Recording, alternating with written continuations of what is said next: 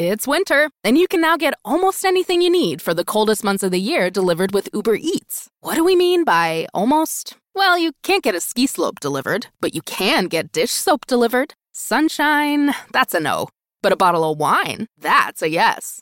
A snow angel, sorry, no. But angel hair pasta, Uber Eats can definitely get you that. Get almost, almost anything delivered with Uber Eats. Order now. Alcohol and select markets. Product availability may vary by region. See app for details. The Alt Fantasy Sports Podcast on the Sports Gambling Podcast Network is presented by WynnBET. WynnBET is now live in Arizona, Colorado, Indiana, Louisiana, Michigan, New Jersey, New York, Tennessee, and Virginia. From boosted same game parlays to live in game odds, WynnBET has what you need to win. Sign up today Bet $100 and get $100 at sportsgamblingpodcast.com slash wynnbet. That's sportsgamblingpodcast.com slash W-Y-N-N-B-E-T. State restrictions apply. We're also brought to you by the NASCAR Gambling Podcast. Start your engines with Rod and Cody and get ready to gamble on the Daytona 500 this Sunday.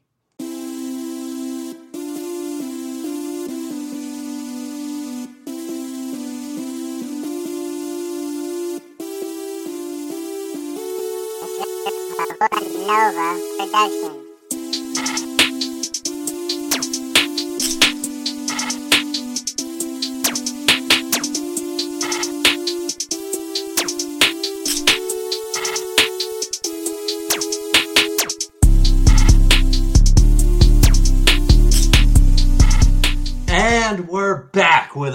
Episode of the Alt Fantasy Sports Podcast. I'm your host, Adam Pelletier.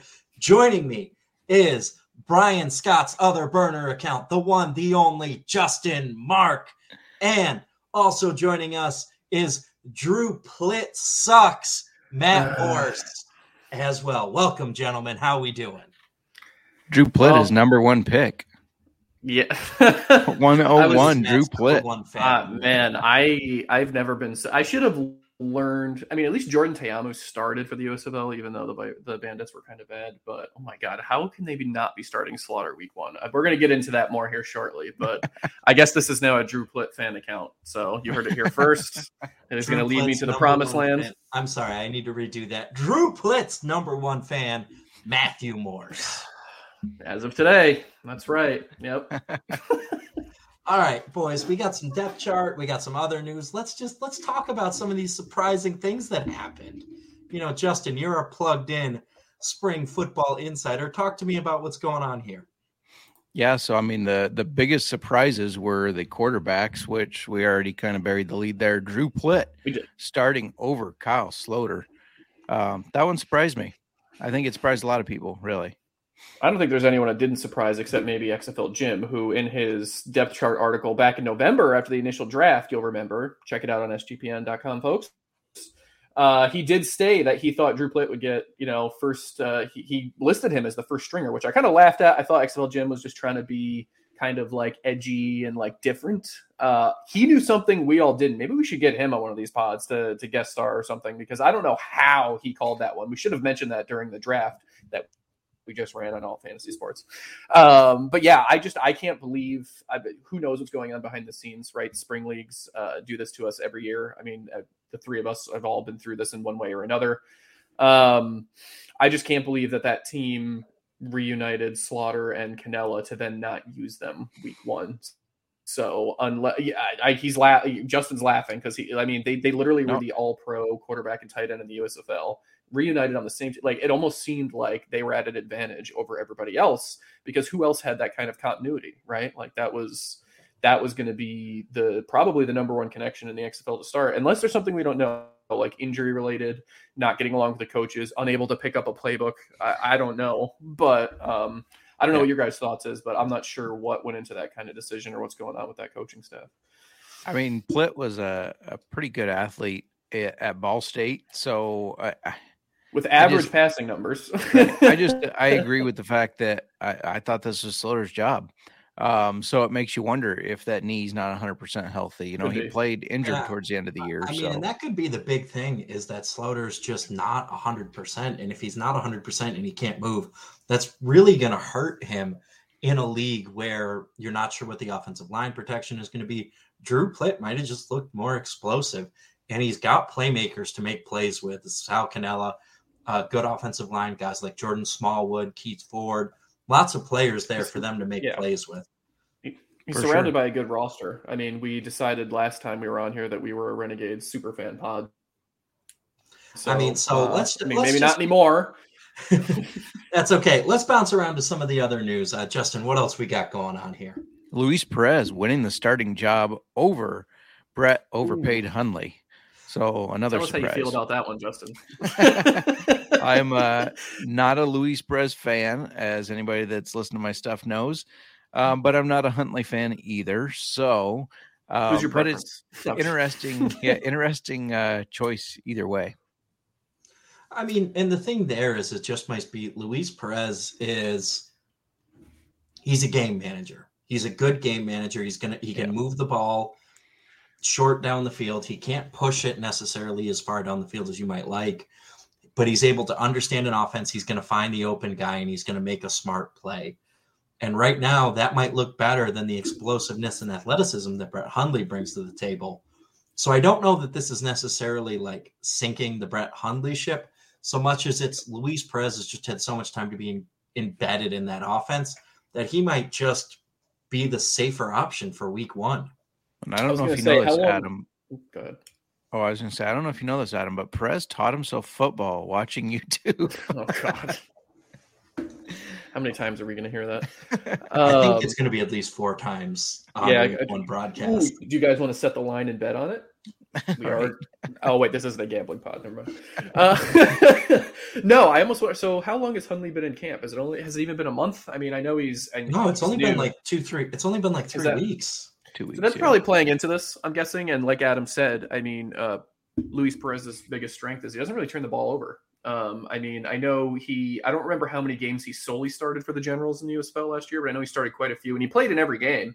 Um, he did split time with DeAndre Johnson, obviously, until uh, he was battling injury. But I think Perez only threw like one interception. Like he had decent uh, game manager numbers. Like he had a, I think his completion percentage was in the mid 60s. I wish I had the stats right in front of me. I should have looked him up before talking about him. But um, I want to say he threw something like 12 touchdowns and one interception. Like he, he was very efficient. It just, like Adam said, doesn't jump off the page athleticism wise. Yeah, he had a good um, completion percentage. However, watching him in that last playoff game when the blitz was on, he cannot escape the Left pocket. a lot to be desired. Yeah. yeah, yeah. So I mean, and that's the biggest thing with him. I mean, you saw him be limited in the in the USFL. I mean, he was in a platoon with DeAndre Johnson, you know, and Which DeAndre, speaks volumes. DeAndre Johnson looked like the better quarterback. DeAndre Johnson has a better arm, better Agreed. escapability. Luis Perez just had the ability to dink and dunk his way down the field. And it's been that way since he was in the AAF. He wasn't anything spectacular in the AAF either. He makes for a really good, I mean, not to state the obvious here, but he makes for a really good QB2 for this type of team. And maybe this is the type of situation they envision for him, right? Like they like Hundley's ceiling. He's not ready yet, and they don't think Perez will lose them the game in week one and probably has a good grasp of the offense and will at least get the ball into the hands of the playmakers for now. I mean, they're, I mean, the Vipers are another team that are just like loaded playmakers wise, right? I mean, we've got Martavis Bryant. Um, you know, and I, I just I just think they don't need to do much more than I, I wouldn't be shocked if we saw a lot of screens and such in week one.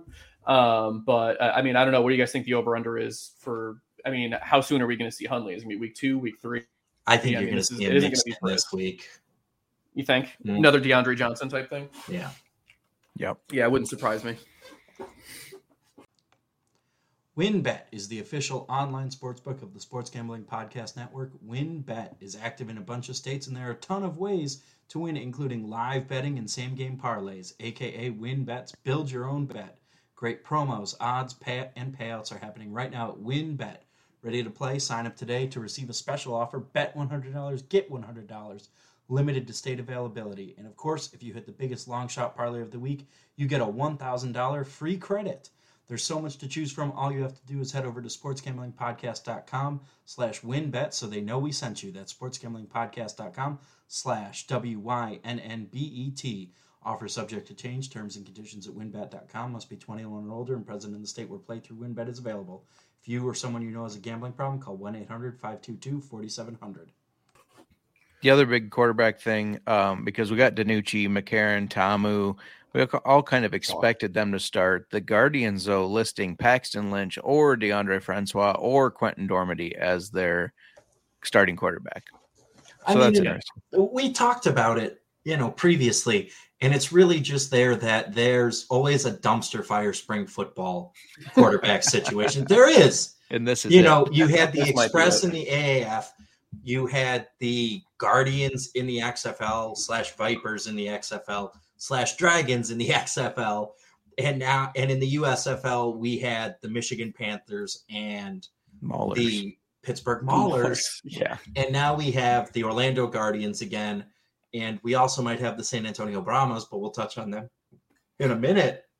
Three oars. I mean, Ken Paxton Lynch, a former first round pick, beat out guys who weren't even drafted, is the big question. You would hope so. I mean, he's got one of the higher pedigrees, I think, in the XFL, being a former first round pick for the Denver Broncos. Um, obviously, couldn't cut it there. I know that's a pick that was that an Elway pick. He was there at that. That time, was right? an Elway pick. This Oh, just gosh, the more Paxton Lynch flames out in spring leagues, the worse John Elway looks. he looks terrible. yeah, I mean, I don't know. I mean, I guess these spring leagues just keep being wooed by his. I mean, he is an athletic dude and he's huge, right? Like he like if you were to like build what you want your quarterback to look like, it's Paxton Lynch, and then he gets on the field and throws up all over himself, and we are reminded why he flamed out at the NFL and was in a pseudo quarterback competition for the Michigan Panthers last year in what the second worst offense in the league? Were they worse than the Maulers or were the Maulers? I can't remember. No, they were they- both the Maulers were worse. uh, I thought so, but I mean, the Panthers weren't too much better. Um, I mean, I don't think any of us thought Lynch was getting the starting job out of the gate. I think we kind of thought this was going to be another one of those situations, like Adam said, it was going to be a dumpster fire. When we were trying to create our projections going into the season, we didn't know necessarily who to project to take the most snaps. We kind of were like, okay, let's divvy it up a bit. Let's figure out how many games we think each of these guys are going to start. But I think all of us are in agreement that we thought Lynch was going to be the kind of guy where week four or five or something, it's not going well. They're like, all right, let's insert the athletic guy in there and see if he can, you know, rekindle some of that old like college skill out of Memphis. But um, I guess they, I mean, maybe he showed something in camp. Maybe he's finally figured it out. I tend to doubt it, but um, I guess I shouldn't be talking too much crap about Paxton Lynch since he's now on my SGPN XFL fantasy team because you know it- it's not that I don't love Drew Plitt. I love him, but you know, don't know that he's going to keep I the job. more interesting for the Guardians for me is that Eli Rogers is on the second string, as is Dantes Bird. These are guys who had, you know, in Eli Rogers' case, NFL experience and Dantes Bird XFL experience previously, and they're buried on the depth chart behind Charleston Rambo, Stephen Guidry, and Logan Carter. You know, were we I wrong thinking? Rogers. I mean, can Eli Rogers play football anymore? This is an honest question. He no showed know. on the Tampa Bay Bandits. I know yeah, that was he- my favorite he- snack he- going into the USFL season last year was Ta'amu and Rogers. You see how that went. What we're hearing is fade Matt's favorite. all of my preseason. favorite snacks. Fade 'em. Sloter and Cannella is obviously not going to work week one. So or is yes, it the, or is it the 3D chess play because Sloter takes over in the second half and just balls out? Yeah, I'm a mastermind. You're right. very possible. Um, and it's hard for Rogers to beat out a guy named Rambo. I mean, guys named Rambo, you got His to name just is Rambo. automatically start Hold on, him. his first name is Charleston though. true. All right. True. Well, his That parents balances like, the Rambo out. They were as Fair. a baby. They were like, we want him to get an education. We don't want him thinking he's got to be in the jungle surviving. let's let's even out the name. Um, hopefully he doesn't bring a machete on the field, but You you know, know, but- this is the XFL, so But also after that Guardians, you know, roster, we see Jah-Maine Martin jump out to the first, you know, be the lead back right here. And Jah-Maine Martin is a guy a lot of people have had their eyes on, you know, out of North Carolina A and T, you know, very talented back. Really, you know, 2021 he struggled a little bit, but in 2019 he was absolutely prolific, 1400 yards rushing. Um, and 23 touchdowns to go with 44 yards receiving through the air. You know, he was just an absolute monster for the Aggies there. And, you know, if he can rekindle that, you got to be excited about Jah-Maine Martin, right? I would be because I don't know that they're going to put the game in Paxton Lynch's hands. You know what I mean? This might be a ground and pound offense coming out in week one.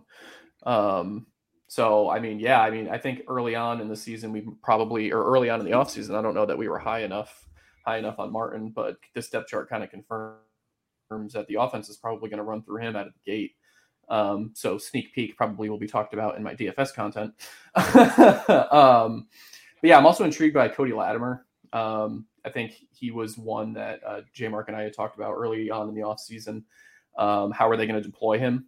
Um, their depth chart, I, am not sure if it, it's a little ambiguous. They don't really list the tight end. They just kind of list their X, looks like H, Y, X, Z receivers. They've got Latimer and Becker in the H. So I'm guessing, what is that, a tight end slot role? What do we think there? Is that kind of like an H back? What are they doing with that?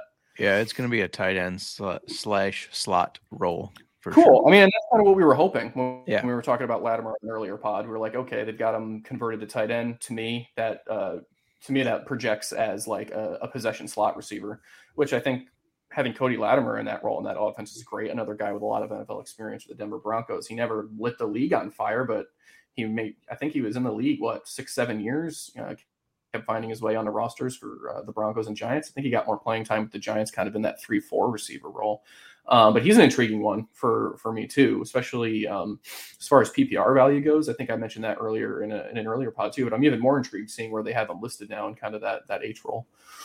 Yeah, for sure. I, am high on Cody Latimer. Um, if you haven't done your draft yet, which I, mean, I got one Thursday and one Friday, so it's very possible you haven't drafted yet. um, this is the only team that's got two running backs. So we talk about spring football, how it's so hard to determine that's a great point. who to draft because they'll mix them all in there.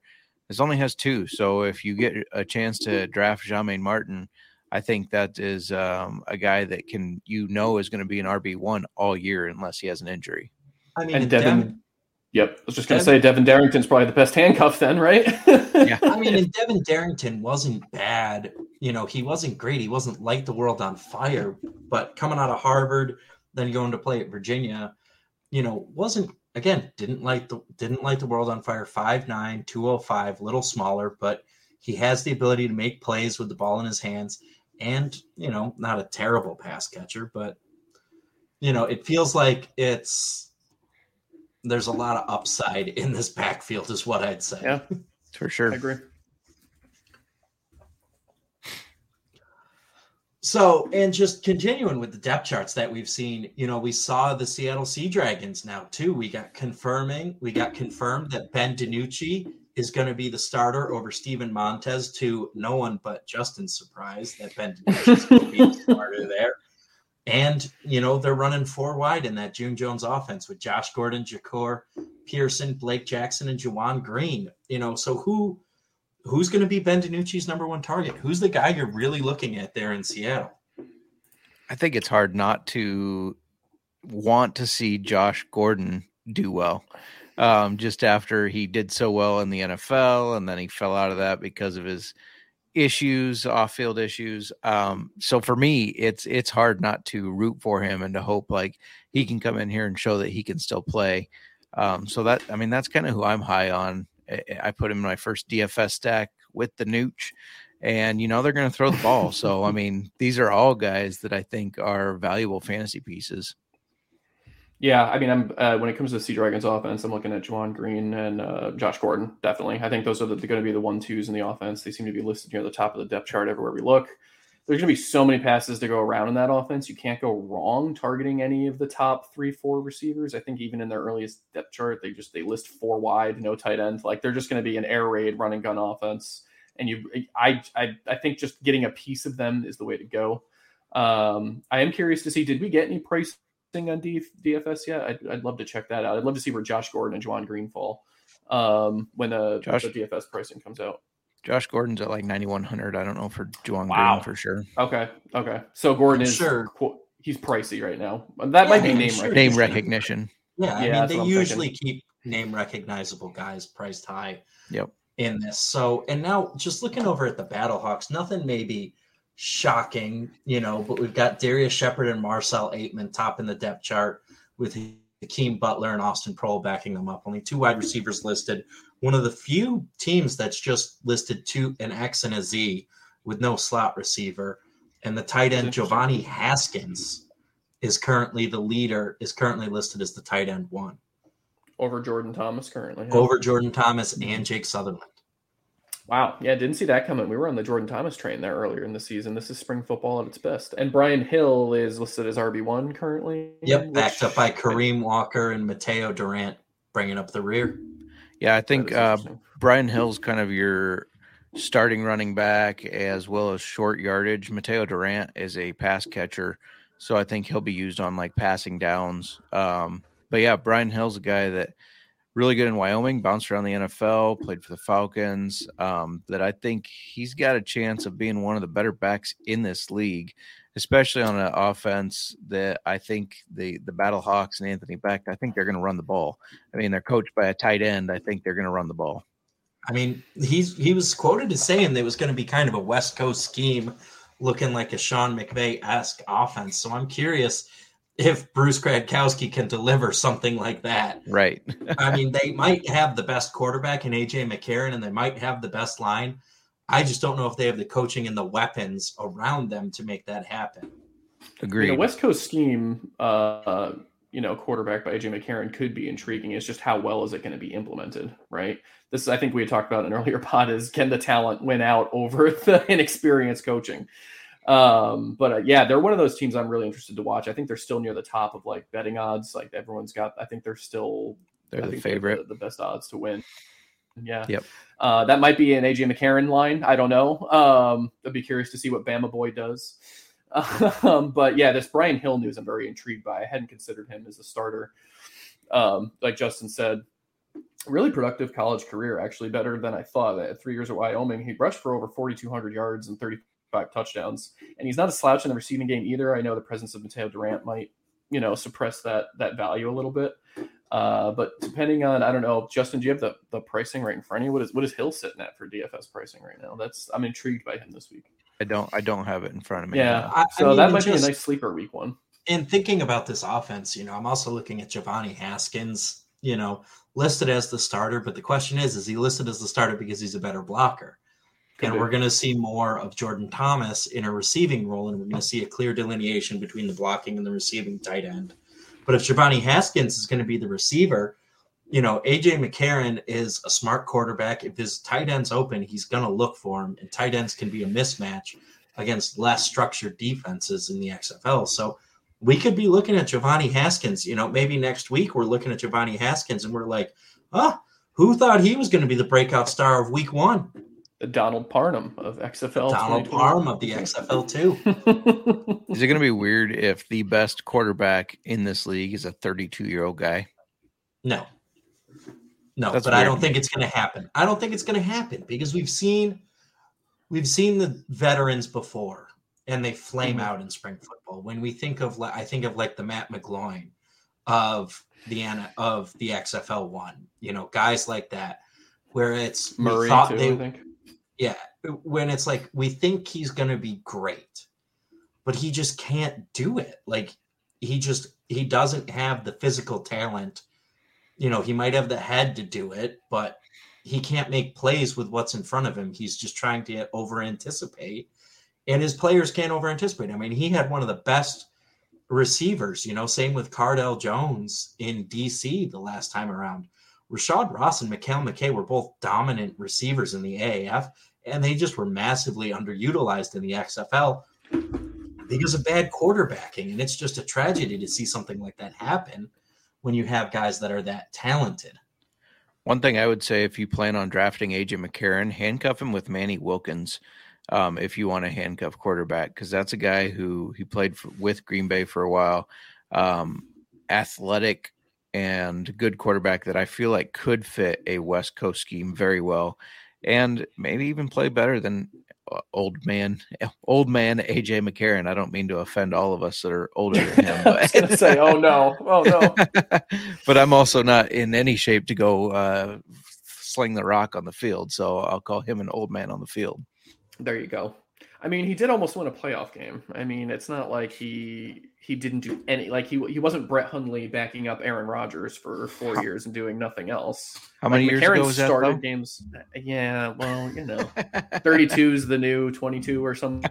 I mean, I just, uh, I Adam could very well be right. We've seen the story. It's oldest, oldest time, right? Like older quarterbacks that, uh, you know, with NFL experience, we think are going to be a lot better um, than they than they actually are. I'm just not ready to sell AJ McCarron yet, given that he wasn't just a backup quarterback that sat holding a clipboard. I mean, that was Sure. what he did the majority of the time. But I think he started like half that season for Cincinnati, where they went to the playoffs and were like, it was like a one score playoff game. And he didn't play poorly; they just lost the game.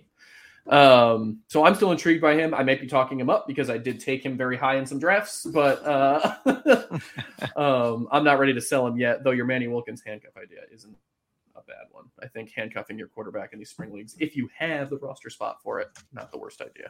I Yeah. mean, it, it's not terrible, but I'd much rather take another bite at the apple with a flex player. You know, I'd rather take a depth running back or receiver because at the end of the day, I think one of one or two of these teams is going to utilize a quarterback in their conversion packages. So you're going to be able to stitch together six, seven, eight points out of the quarterback position.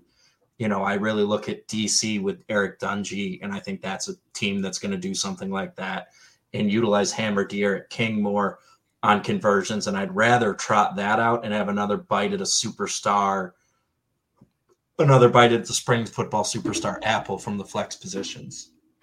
Speaking of DC and flex positions, Pooka Williams listed as a running back and wide receiver. Um, so they're going to get only him have- involved. They only have two running backs on their roster right now. They have Abram Smith and Ryquell Armstead. So you got to know that. So Pooka Williams as a wide receiver, sure, but he's able to get running back snaps. That's just that's good Mhm. depth chart and good roster management on DC's part.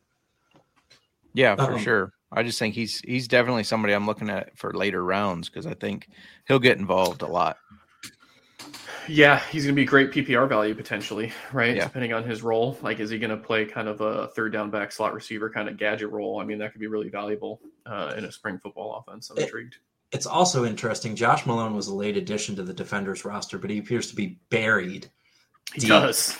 on the depth chart, you know, almost at the tail end of it for the receiver room. And you got to wonder, you know, is, you know, there are guys who are not going to be factors at all. Guys are going to play, but are they going to be factors? And I don't know that Josh Malone's a guy. There was some hype and buzz around him, but I don't know that he's Mhm. anybody that I'm excited about. What I am excited about is Abram Smith being listed Yes. in the in the XFL's North Division preview. That's great to see. You love to see him. We were really in on him um, coming out of Baylor, and it's really great to think about how he could be really huge for the defenders and what we think is going to be a run heavy offense. Yeah. Yeah, I mean, we were high on him from the get go, and rightfully so, right? So uh, nice to see him featured and clearly this offense. I mean, I guess not clearly, but it seems like the offense is going to run run through Smith. Um, I mean, here's to hoping we see the 20, I think 2020 version of Ta'amu and not last year's USFL version of Ta'amu. Uh, maybe this roster and coaching is better. Um, I mean, I'm trying not to have my heart broken again. I was so excited for Ta'amu and, and the Bandits last year and just got let down in so many ways. Um, I don't know, Justin. Convince me that Ta'amu is going to be better this time around, please. Please, Two weeks. Me. I gave him on the XFL Gambling Pod. I gave him two weeks, and then D'Eriq King's the starter. He's going to lead the He's league not in going to make me feel turnovers, and then D'Eriq King's the starter. make me feel better, Justin. In two weeks. It's just that's Oh, just my yeah. feeling, but I could, uh, you know, I could be way off because There's potential in there, and there was a reason I'm biased was so against. Ta'amu. So I know you are. I know you are. And it's just the key is going to be is will they start to unleash his running ability because that's really what made him so dominant. There was they had such a strong running game that Ta'amu could really pick his shots.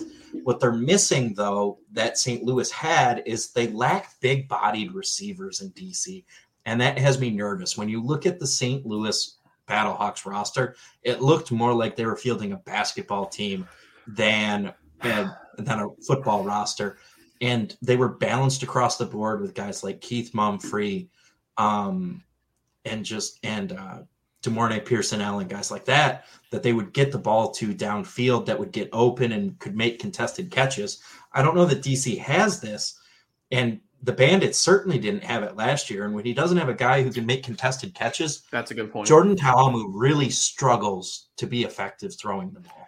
It's going to be interesting to see what they scheme up, right? Because looks like wide receiver one uh, going in is Jaquez Ezzard, who has potential in and of himself, but he's a five nine speed guy, right? So, like you said, not one of those big body contested catch guys. And so, are we going to see Tampa Bay Bandits 2.0? I hope not. Um, I hope that they figure out. I mean, it'd be great to see him utilize, like you were saying, some more read option, short screens type pass stuff. Just like utilize that athletic ability and make you know safe, efficient throws and get that offense going.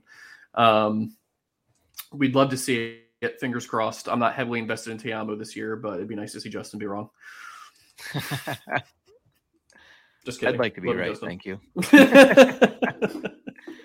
A part of it's just because I, I think D'Eriq King is a, a better athlete and I think he's a better quarterback. So I, I think he deserves a shot.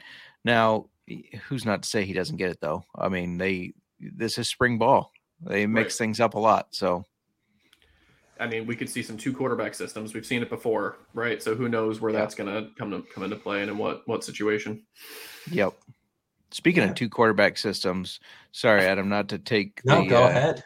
Conversation here, but the Brahmas with Jack Coan starting, that doesn't feel permanent to me.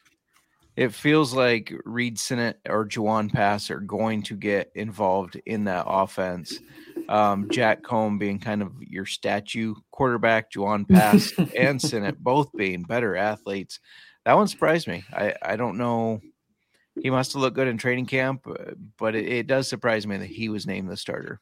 I mean, but Jack Coan is a guy who comes from, you know, he's played Division One football. He's a good Right. passer out of Wisconsin and Notre Dame. You know, he was 18 touchdowns against five interceptions in 2019 at Wisconsin, threw for 2,700 yards. Then at Notre Dame in 2021, 3,000 yards, 25 touchdowns, seven against seven picks.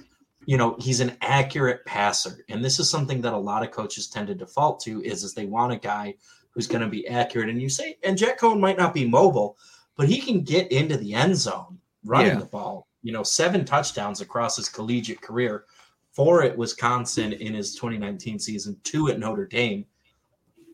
Six three, good size. If he can find, if he can orchestrate this Brahmas offense, which we think is going to be run heavy, and then pick his shots to the receivers, I think that could be really good. And he could be a breakout star in here a la a guy like Garrett Gilbert. You know, we think of spring quarterbacks as being mobile runners. Garrett Gilbert was not that, but he is probably the second most successful spring quarterback we have seen behind Taylor Heinicke. That's a name I have That's not it. heard in a long, long I was time. just thinking that too. I was like, oh yeah, Garrett Gilbert reference. Let's go. Yeah, I mean, Coan's shown the ability to throw for, I mean, just to to chuck it. I mean, he threw for 509 yards in the Fiesta Bowl against Oklahoma State, so it's not like he's uh, necessarily like a dink and duck system quarterback, like like Adam was saying. He can chuck it. So maybe we're wrong. Um, I'm not hedging my bets that Coan is going to be the starter the whole season. I just, I, I with spring football, I just you just never know. Um, I mean, do we still want to talk about this Brahmas offense? I know Adam's a Jacques Patrick uh, super fan, and I've seen some Uh, Kalen Ballage put some recently. name on San Antonio. Put some respect on San Antonio Brahmas captain Jacques Patrick's name. which is good news that he's captain. That is that likely speaks volumes about what they. I what think they that's of him. huge that he's. I, that I he do think that's huge. Um, but I just think it's worth talking. I mean, I know we've talked about Kalen Ballage before and his receiving ability, and I've seen him, um, you know, highlighted a few times in some articles. I'm just consider. Do you guys have any fear about him eating into Patrick's work? Is this going to be a running back centric offense? Uh, is Ballage going to get more receiving work? What do we think? I'm interested in them both fantasy wise. I just I don't know if anything's changed since the last time we spoke. Are we still Patrick borderline RB one in the league? Um, is that still how we're feeling? The captaincy is a big deal. I think so. I think Ballage so, is more of your change of pace and kind of pass catcher. Um, same with Calvin Turner. I think Ballage and Turner kind of fight each other's production while Patrick continues to be the top dog there. Um, it's a, it'll be interesting to see what Hines Ward does with this offense. You know, first time Yeah. coach. Um, that that has me nervous as well for just this offense in general. What are they going to look like with Hines Ward? You know, Yep. I mean, what Yes. I would, s- what I would say is, unlike some of the other teams that just went out and got a bunch of speedsters, the Brahmas went out and said, "We gonna go get us some jump ball receivers. we gonna get us some guys who can get up." T.J. Vasher six six, Jalen Tolliver six three, Travis Johnson mm-hmm. six four, Landon Akers is six one, Fred Brown six foot, and T- and Therese Robert Robertson is five ten. But that is some big physical receivers. They're going to have an advantage over smaller corners. I mean, TJ Yeah. Vasher at six six could just be an absolute cheat code in the XFL. You got to be looking at him as a key component. And I know also um, uh, Alize Mack uh, played with Jack Coan in college, if I'm if I'm True. not mistaken. Oh So god, here's the Sloter and Cannella connection that I'm not going to get. it was under the radar. It was right in front of me the whole time. There, Sorry, there's some grown ass men for sure. He did not. I'm sorry, he did not play with Jack. Oh, okay. You But they I are thought he both did too. Notre Dame. I thought he did too, but they are both. He's older. He's much older. Ah, okay. Well, I think the the big body thing is actually a great point that you pick up because especially in the league. Oh, where, hold on. There might not be as much prep time. Breaking oh, no, What did we find out? What did we learn? we, love have a breaking news. Vipers depth chart. Excellent. Great. Great. Luis Live on Perez. the pod too. Luis Perez starting, Brett Mm-hmm. Hundley backing him up. Starting receivers: Martavis Bryant, Jeff Badet, and Geronimo Allison. I love that. That is Look a great starting receiver trio. And Matthew Sexton are the backup receivers. Rod Smith, the starting running back. John Lovett, the number two. Oh no. Hope y'all DeAndre Torrey, the number three. Hope y'all are looking at my projected depth chart I sent you that was in the correct order. Lead tight end, Brandon Dillon. Oh, I had that one wrong. I thought Travis Koontz was going to get that. Travis Yeah. Kuntz is listed third on the depth Third. I may or may not have Ouch. just taken John Lovett. behind Sean Price. Oh. No, I mean there was a lot of John Lovett hype. I'm sad. He was my number one our running back in our last uh, draft just now. I, I mean, I went, I took two receivers off the board, and Lovett was still sitting there. I was like, oh, great, I still got an RB one. Apparently, not. To be fair, Matt, I sent you Please, this projected depth better. chart Oh, prior gonna make me feel better. to our draft. So you had my Rod Smith projection. I did. I did. I had the inside man himself, and I didn't even utilize him correctly. I'm ashamed of myself. No, this Dev- is what makes it fun, right? I mean, that Yeah. starting receiving trio is really fun. I, Oh, I'm for really- sure. I'm really excited about that. And they get to Um, be underutilized by Luis Perez. Thank you for saying that because I was Hundley, feeling- now the highest paid backup quarterback in the league. Justin is grinning ear to ear. Um, absolutely. No, I mean, like we said, I don't, we don't foresee that being permanent. I mean, I, I actually didn't even consider what Adam said. Maybe we'll see some Hundley packages this week to utilize his athletic ability. But Allison in the slot is really intriguing to me. Brian Allison, obviously, with their NFL experience, are just huge. Um, that might be the best starting receiver trio that we've seen. I'm trying to think if I there's think anybody so. that I think it is. Yeah, I can't think of anybody that the So- Sea Dragons pretty good too, but uh, I think Vipers have the best receiving corps. Looking at week one matchups, okay, we've got Orlando and Houston. All right, so Orlando and Houston. How are y'all feeling about your Houston Roughnecks playing against the Orlando Guardians? I would favor Houston. Yeah, I was. I mean, I we're feel good obviously about. we're favoring Houston, but I think Oh, I I think this is a state. I think this is a place where, according to some of our models, you're really you're bumping up your Roughnecks by almost twenty percent Yeah. over what you expect.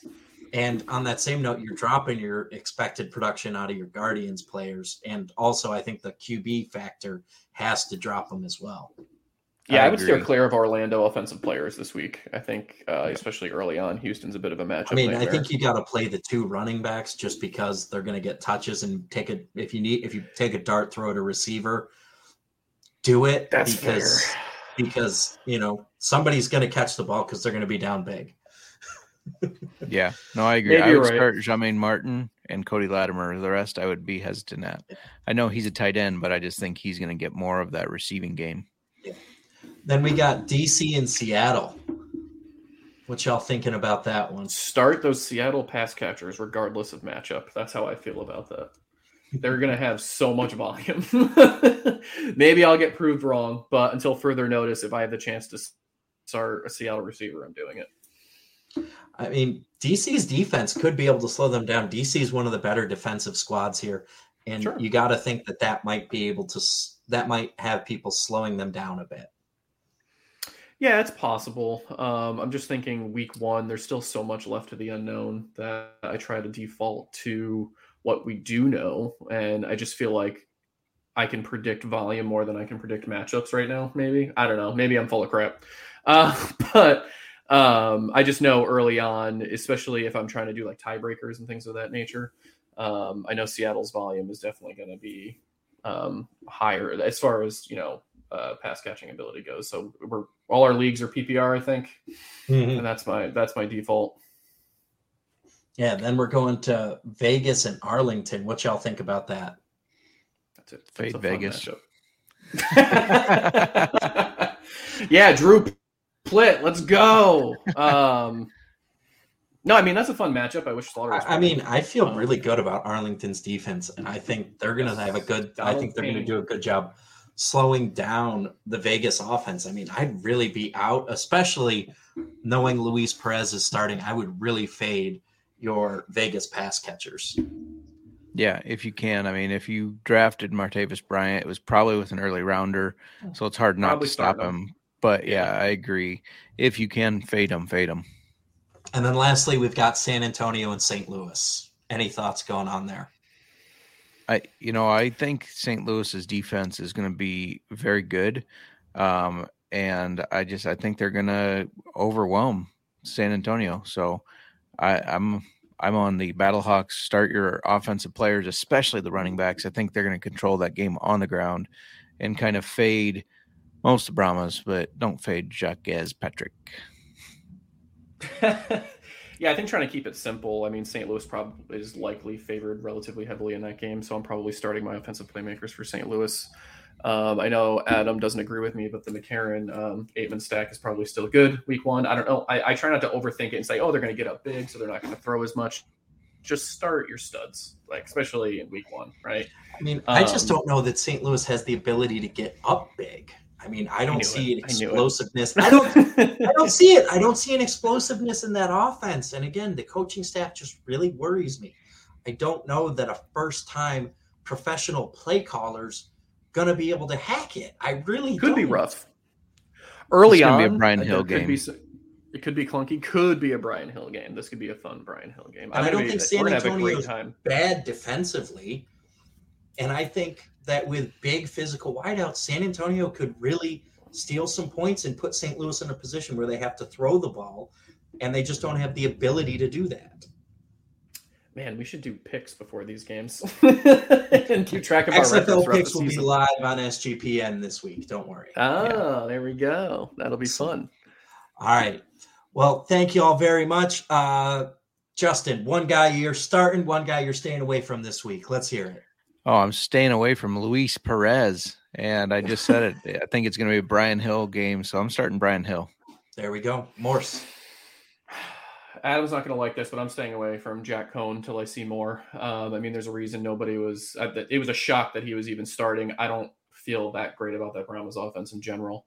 One guy I'm starting, um, Abram Smith. I mean, RB one. They're gonna they're gonna run the rock, and he's there's a reason he's featured on everything about their offense. So Abram Smith, go for gold. Listen, Jaquez Smith is the embodiment of the Brahma Bulls. Six three power back, gonna power through. I'm fine starting St. Patrick. Louis battle hack, battle hawks line. Battle Or hacks. That's how you Battle feel about them. hacks. That's right. The battle hacks. They're frauds. This ain't your City of St. Louis is St. Louis angry. battle this team is fraudulent from top to bottom. I'm telling you right now. I'm starting All right. Jacques Patrick, and I'm staying away from Jordan Ta'amu in week one. I just Love it. I saw it. I saw him look really bad in Tampa, and I think he's going to look really bad again because they didn't look at what made him successful, and I don't think they'll have learned their lessons. So again, that's Brian Scott's burner, Justin Mark. That's Drew Plitt, number one fan, Matt Morse, and I am Adam Pelletier signing off from the Alt Fantasy Pod- Podcast. See you. We'll see you next time.